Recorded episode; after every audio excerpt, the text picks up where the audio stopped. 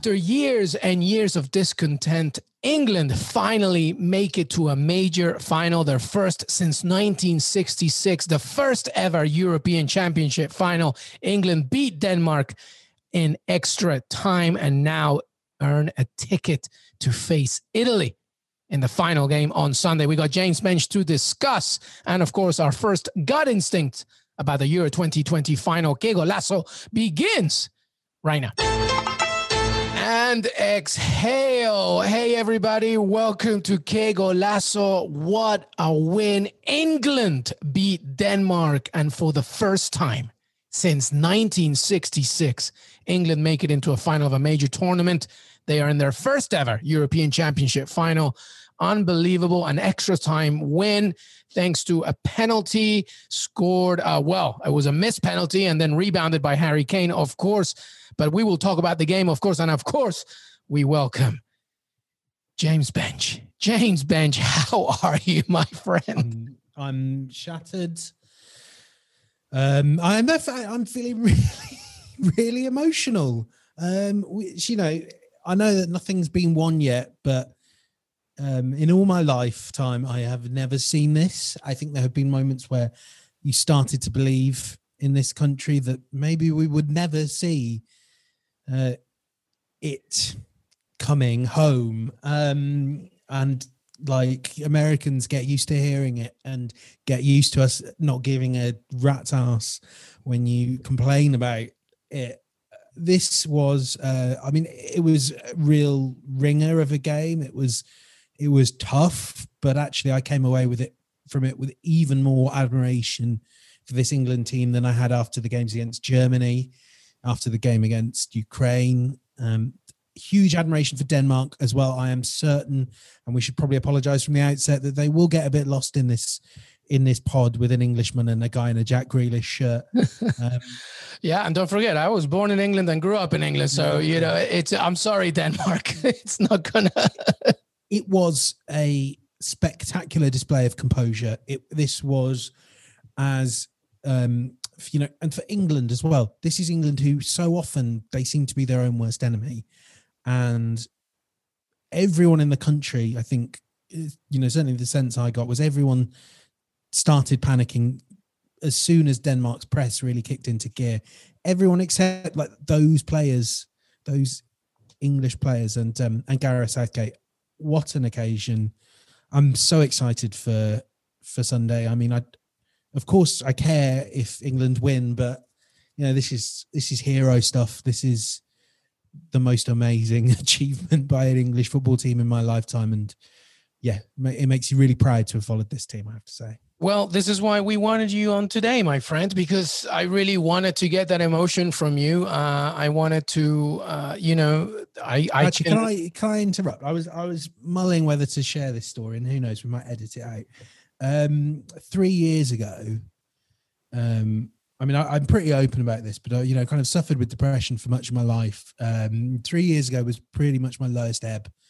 Um, almost exactly three years ago, around the World Cup time it would be sort of disingenuous to suggest that England, the England national team at the World Cup, brought me out of it uh, because you know one thing doesn't change that. But what I think it did was it um, I, that communal experience is can be so hard to find. I think in in modern society, particularly this year, but you know even for me, you know for me personally, three three years ago, but I think for all of us, it's hard to find something to gravitate around and um, I think this England team have given you that. They've given you a, a group of young men that you really like see something that you're incredibly proud uh, about feeling English. And I think that's a hard thing to find, to be honest, particularly over the last few years. Um, I think they're everything you aspire to be in, in, terms of the way they play football and the way they conduct themselves. Um, and for me personally, in that time, you know that that gave me something to be really excited and, and happy about at a time when it was you know incredibly hard to find that and when you kind of were thinking about genuinely thinking what is there to live for i know this is a bit of a tangent for our normal listeners but um, i feel compelled to share it because you know, this england team does just fills you up with with pride and with delight and and joy and i think it's a really special time to be a follower of football if you're english um say it again it was a really special time, no doubt, for Danish fans as well. And by God, they were a fantastic team. And I wish there could be three teams in the final because Denmark were amazing. But yeah, I didn't know if I was going to share that. I've been mulling whether or not to talk about that. But um, yeah, thank you, England, for helping me.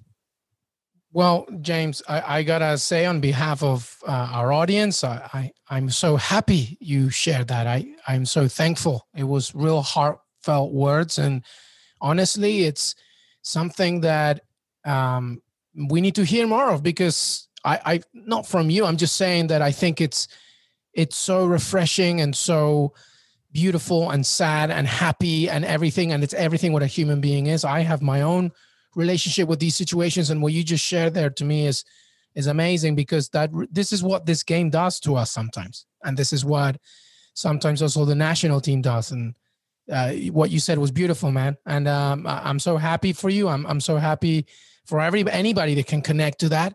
You know, from the little boy that grows up in London and looks up to Marcus Rashford after everything he's done, um, you know, to you know anybody that's a Tottenham fan that loves Harry Kane and, sees his struggles and how he's overcome them, like just everything. And and this game, football, can do that to you. It can give you those feelings that nothing else can do. And today was a special moment for that. And I think especially the fact that it was, you know, Raheem Sterling was the real star, yeah. and he has been through a career like no other. You know, we have seen some of the horrible stuff written about him and how he's responded kind of in every way. And and by the way, yeah, he dived for the penalty. He will, uh, you know, we, um, or whatever. He certainly went down easily, but like, my God, what a what a footballer and um player of the tournament for me. Oh man, yeah. At, at this, I mean, and it's unbelievable because he's been through so much, as you said, not just from like a performance perspective, but the racial abuse from like, you know, certain media outlets and everything he's had to go through. And even uh, before the kickoff whistle of the first game, there were question marks whether he should be even a part of this team. Mm. And look what he's done. Look what he's achieved. It's it's tremendous. And it's not that dissimilar to the point that you began with, James, with your story, with your beautiful uh, reflections, which is about, you know, we've gone through so much, right? A pandemic, fight for social justice, so much. And, and sometimes we forget just how fragile we are. And this England team really have come together under the leadership of Gareth Southgate. And it's amazing. Yes, Raheem Sterling, for me, player of the tournament. Absolutely. In- incredible oh. stuff. Um, so go ahead. I know what you're gonna, yeah. I um I mean I have to say I I I, I mean we let's keep saying this Denmark fantastic and I think But by the way James and our producer was we're talking our producer Lisa was thanking James for for the for the message and James is like feel free to cut it. We're not going to cut it out. It's like beautiful. We want to hear it. My goodness. Go ahead James continue. Oh yeah, I mean I just wanted to say like you know we should talk about the football because I think particularly Denmark tactically really nailed this early on. I loved that that brilliant press, the way that they, they and they really did get what you're going to do here is you're going to kind of force England out wide. It was both the sort of the way in which Denmark won the game or might have won the game and the way they lost it because in the end England kept going out wide and eventually they found that space in behind Vestergaard which was where both the goals came from I think Vestergaard just maybe just lacks that little yard of pace and Maehle was so under pressure to to bomb on um, and to try and do something in attacking terms. That, that that's where it came from. But really, I thought that that early on they were the only team I thought that rattled England in possession and rattled that back five. Dem- Declan Rice in particular, who grew into the game, but he he was he was iffy early on. He he was vulnerable to the to the press. He kept going backwards, and you could see Jordan Pickford was I, I kind of thought Denmark with that pressure, they I don't know whether they knew that it would bring out that nervy side in, in Pickford, but he felt that pressure and he yeah. I think more than any player, you know, obviously he, he's done fantastically to just keep all the way through until the semi-finals to keep his, his goal unblemished. But you know, I think that pressure showed in a lot of ways. Interesting. There was a uh, one, one someone I follow on Twitter. I can't remember who pointed out a really good point about how uh, John Harrison about how for that goal. Pickford got his dive all wrong, diving with his weaker hand. And you know that's the sort of thing that that goalkeepers are drilled day in day out. You don't make this mistake. But I think just the pressure, not only of the occasion, but of what Denmark were doing, to England really got to them for a while. And again, it was a hell of a shot too. I mean, that the power behind it, and it swerved a little bit as well. So he, like, Pickford kind of got this, but, but yeah, absolutely. It, listen, one of the things that I said on CBS Sports HQ today was, if Denmark were to win here, the first thing they needed to do was make it incredibly frustrating for England. Like just be make it so sticky and annoying and be in mm. their face. And most importantly, do whatever you can to score first. Obviously, you always want to be the team that wants to score first, but for Denmark, especially so, so today, because you would rattle them because the strength in England not conceding a goal was also in a way a weakness because you were like, how are they going to react after conceding a goal? And obviously, we knew what happened right after, but Denmark started this very well, made it so frustrating for England. Really, really frustrating, really energetic. Um, it was kind of everything we've come to, to view this Denmark team as um, a comp- composed unit that has got a plan, um, really knows how to unsettle teams both at set pieces. I mean, and you know that was it. It, was they were forcing mistakes. I think in the end, what we'll look back as on as the quality showed, and England are just a slightly better team, man for man. Um, and you know that that was really apparent in that that goal because I didn't feel like anything was on the cards, but Harry Kane does what Harry Kane does really well. And actually, I thought it'd been, you know, it worked a lot in this game. Was that dropping into space that yeah. everyone was going? He can't do that. He, he needs to stop doing that. But maybe it's just having had six weeks probably now with these with these guys and lots of minutes. He knew when to make that pass for Saka's great run. I thought I, I, was really impressed, and I know this is my Arsenal hat on. I was really impressed by how that was a bad first touch by Saka, but it, it didn't knock him off his stride. Straight across goal, and um, no, he was great. Yeah, I mean, it was his uh, cross that, that caused the own goal and Raheem Sterling's pressure, of course. All right. So then it goes 1 0. It's England uh, even more dominating in the second half. I mean, Denmark were like their tank was out. And uh, the longer extra time went, the more I thought, we don't want this. England fans do not want this to go to penalties because, you know, you have to finish it right here. And it, Denmark had no answers. They, they put two up front. They brought in Poulsen earlier on, of course. And, you know, the midfield was a little bit more open. And then James Benge, Raheem Sterling dazzles inside the box, causes mayhem. And yes, a, a very harsh penalty. Talk to me about it. What do you think? I don't really care. I'm not bothered. I did, uh, you know, it's the Stephen A thing, isn't it? Look, I'm here to. Ain't no way. we don't care. we don't. And look, there ain't no way a penalty like that should be given at Euro 2020, but it was. And that's all that counts. I mean, uh, well, again, you know, there were other moments where England's pressure didn't quite pay off. If you occupy the final third as consistently as England do, you know, and draw opponents out, you know, you're not only putting pressure on the opposition most of all, but you're you're putting referees in that position where they've got to be live to every every knock, every dash. You know, there was the there was the Kane thing earlier in um earlier in the, or late in the the second half, wasn't there, where he I, thought it probably wasn't a penalty, but also it's the sort where if I mean, looked like Nørgaard had got the ball first, but if the referee had said no, I think that was VAR wouldn't have overturned it. The same as uh, how VAR basically said I, I would imagine they looked at that and said, it's probably not, but it's not clear cut enough to overturn. Well, that's um, the thing, and that's the point, and I think that's the important part that everybody needs to know. Like there needed to be a clear and obvious reason to overturn the decision, and there wasn't. There wasn't. It, okay, should you give that instinctively? No, but there wasn't a, a clear reason for the for VAR to overturn it. So and listen, over the course of the game, England deserved that win. I, you know, I think I don't think any Danish fan can deny that, right? Like that, England completely were looking for that second goal. Was it a horrifically harsh penalty?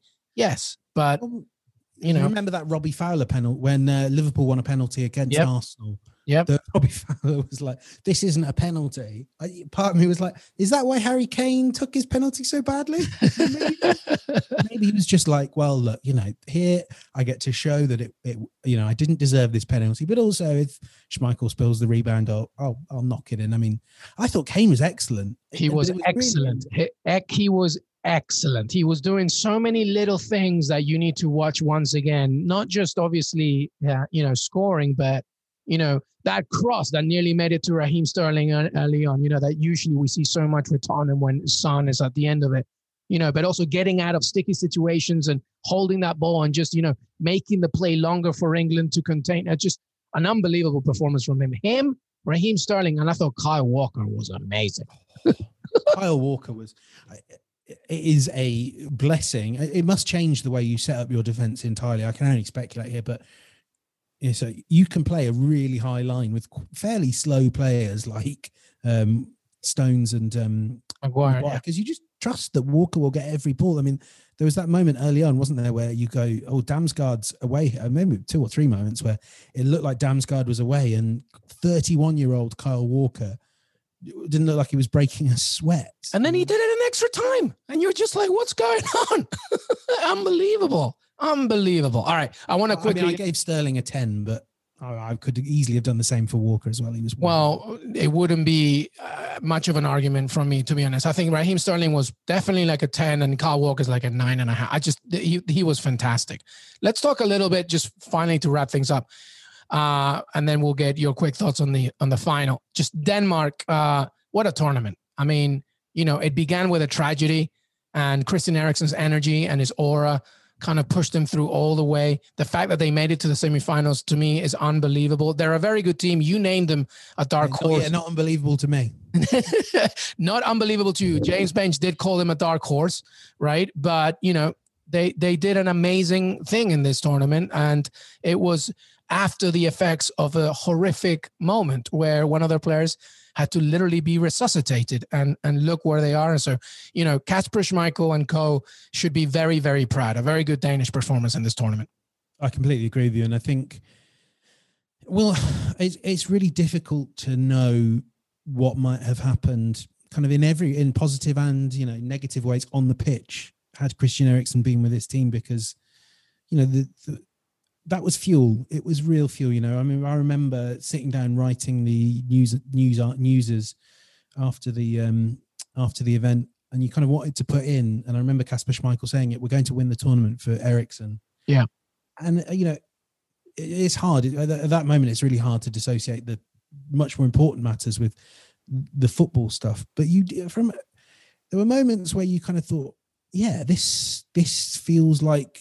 Uh, a, destiny. This feels like a, a story that that merits the ending. But you know, equally, you know, if this team just didn't have Christian Eriksen before or after the tournament, a wonderful collection of footballers. I mean, if we're talking about rivals for, to Sterling for player of the tournament, Joachim Mähle, fantastic. Yep.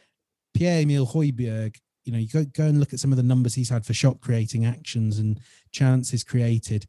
I don't know what they're doing to him at Tottenham. And you know, fair play, he's, he's good at what he does at Tottenham, but this guy he was like was like Xavi mixed with Roy Keane. It was he was he was that's a really good way to describe him. Yeah, absolutely.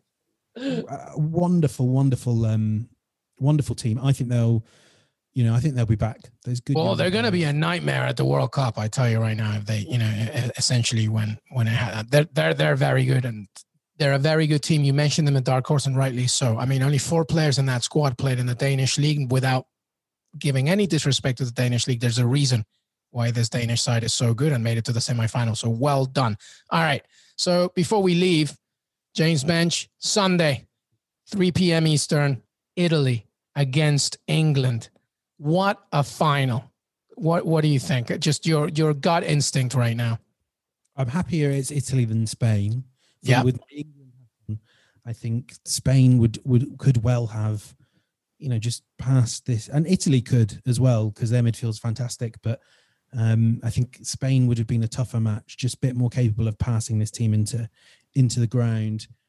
You, you look at this and you know this is a contest that's going to be decided down the flanks. Shaw and Walker, can they, you know, and there were moments early on where they looked a little uncomfortable about when to go and press the Danish wingbacks. Will they have difficulty against Chiesa uh, or Berardi? Both of them deserve to play. Uh, and um, Insigne equally. One thing that I, uh, one thing that I've been thinking, and I'm sure it'll be in some piece I write before the final. I think this could be a great game for Harry Kane to do what he likes doing at Tottenham and drop deep. We saw this with um, Spain playing Dani Olmo and not really playing a centre forward. Yeah, I'm him dropping deep, right? And Jorginho yeah. filling out of spot. Yeah. In the end, you know, this Italy defense is wonderful. Great goalkeeper in behind. But if you can find space, there are a few teams that I would trust to exploit it more than than England. It's going to be tight, tactical. Um, it's gonna. I, I can't wait for the memes. Um, but it, you know, I just above all else, you know, I I think this was the real. Of course, of course, you want England to win, but it's such a huge achievement to get this far to to get back to a final for the first time in you know not just my lifetime but i was sat there with my with my mum who said i was not allowed to file the top three pars of my piece until full time. She said don't jinx it. Um i just think you know oh, you know my mum doesn't remember what it was like england playing in a world cup final. No, no one i know uh you know very few people have experienced this. It's going to be fantastic and to have it at wembley you know i do think that will make the difference and ultimately maybe that you know england supporters are the 12th man and I'm starting to hope and believe. I think it's going to be close. I don't know what your thoughts are, but I, think England might just have this. No, I'm going uh, God instinctive. I'm going for an England win for, for many of the reasons that you said. I think if this would have been Spain, honestly, this would have been a way tougher game. I just think that Italy, show, you listen, Italy absolutely rightfully deserved to be in this final. Spain played a better game during mm. the, the course of the game because they were trying to break down. I think just what England have to worry about is the counter-attacking dangers of Chiesa on one side and Insigne on the other one, etc., etc. But I still think that England have enough to do this. But James Benge, you know, you predicted, you said, you know, you've you've been going against England, rightfully so, for this psychological thing. So you you have to do it again, surely, for this oh, final. Absolutely. Right. I think I think clearly what my problem has been. I mean, you know, I've predicted two of the games on HQ, and they've both been nervy England wins because I predicted tight wins for Germany and Denmark. So as such, I'm going 4 0 Italy. You know, let's get this done. I'll be 4 0 England then. I'm, I'm going for an Italy hammering. There you go. I'm just worried that Fab's going to double jinx me and come on one of your pods and predict a massive England win. Well, yeah, see, that's the problem because he's also very hesitant as well about. He wasn't very optimistic about Italy. Even now, he's still, you know, he's doing exactly what you're doing. So maybe uh, we'll have to have both of you on and see what happens. Be my pleasure. James Benge, enjoy the rest of your evening. England beat Denmark. They're in the final. Italy, England, Euro 2020 final Sunday, 3 p.m. Eastern. James, thanks so much, my man. Thank you. Hey, everybody. I want to thank James Benge for joining me today. Don't forget to follow us on Twitter, Que Golazo Pod. Please listen to us on Apple Podcasts, as well on Spotify, Stitcher, CBS Sports, and your CBS Sports app. We're on YouTube as well. You can watch every video, youtube.com forward slash Que Golazo. And please vote for us on the People's Choice Podcast Awards if you just follow us on Twitter or read the title description as well when you listen to the spot, you can go to that link and just go to the sports category. And right at the bottom, right there, we are Que Golazo, only our 10th month in existence, and we have been nominated for a pod. Please vote for us. Your support really means a lot. Have a great, great rest of your day, and we look ahead to a fantastic weekend of international action.